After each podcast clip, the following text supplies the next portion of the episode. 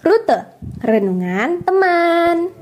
Yuk, kita cek rutemu sebelum langkah hari ini. Dan pastikan bahwa kita Jalan serta Yesus Serta Yesus selamanya. Halo teman.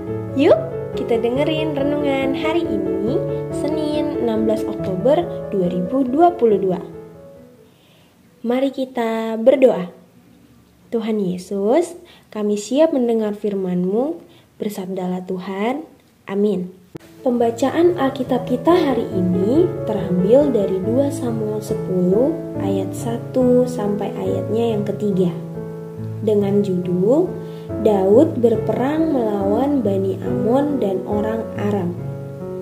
Sesudah itu, matilah Raja Bani Amon dan Hanun anaknya menjadi raja menggantikan dia. Lalu berkatalah Daud, Aku akan menunjukkan persahabatan kepada Hanun bin Nahas, sama seperti ayahnya telah menunjukkan persahabatan kepadaku. Sebab itu, Daud menyuruh menyampaikan pesan turut berduka cita kepadanya dengan perantaraan pegawai-pegawainya karena kematian ayahnya. Tetapi ketika pegawai-pegawai Daud sampai ke negeri Bani Amon, Berkatalah pemuka-pemuka Bani Amon itu kepada Hanun, tuan mereka. Apakah menurut anggapanmu Daud hendak menghormati ayahmu? Karena ia telah mengutus kepadamu orang-orang yang menyampaikan pesan turut berduka cita. Bukankah dengan maksud untuk menyelidik kota ini, untuk mengintainya dan menghancurkannya, maka Daud mengutus pegawai-pegawainya itu kepadamu?' Demikian pembacaan. Perenungan Sabda Bina Harian Turuna kita berjudul Mencari Musuh. Musuh jangan dicari-cari, bersua jangan dielakkan. Sebuah peribahasa yang dalam Kamus Besar Bahasa Indonesia mempunyai arti bahwa jangan dicari-cari permusuhan itu, tetapi jika dia datang, tidak perlu merasa takut. Mungkin ini yang dirasakan oleh Daud ketika ketulusannya ingin menjalin persahabatan dengan raja bangsa lain, tetapi malah dicurigai.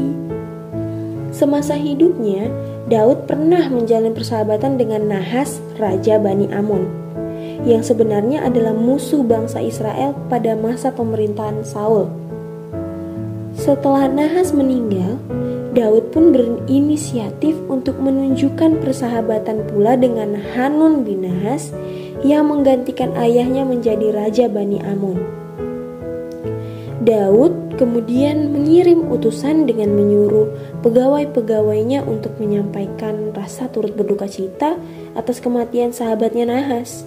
Tetapi para pemuka Bani Amon justru merasa bahwa kedatangan para pegawai Daud yang diutus tersebut hanyalah sebagai taktik untuk menyelidiki dan mengintai kota dari negeri tersebut, kemudian ingin menyerang Bani Amon.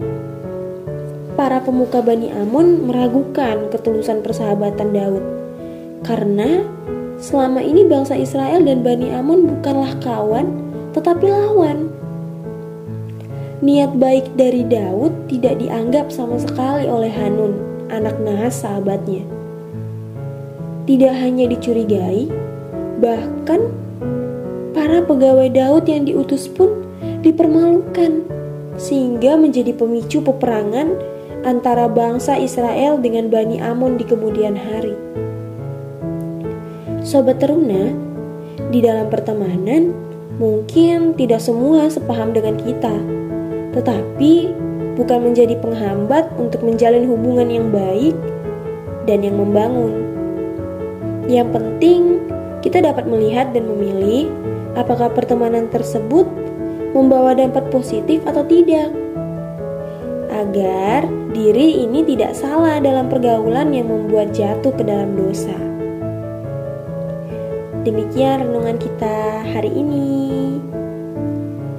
Menutup renungan kita, mari kita bersatu di dalam doa.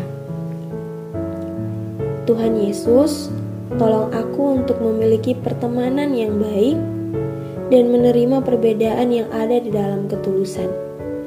Amin. Teman, selamat menjalankan rutemu hari ini dalam pimpinan Roh Kudus.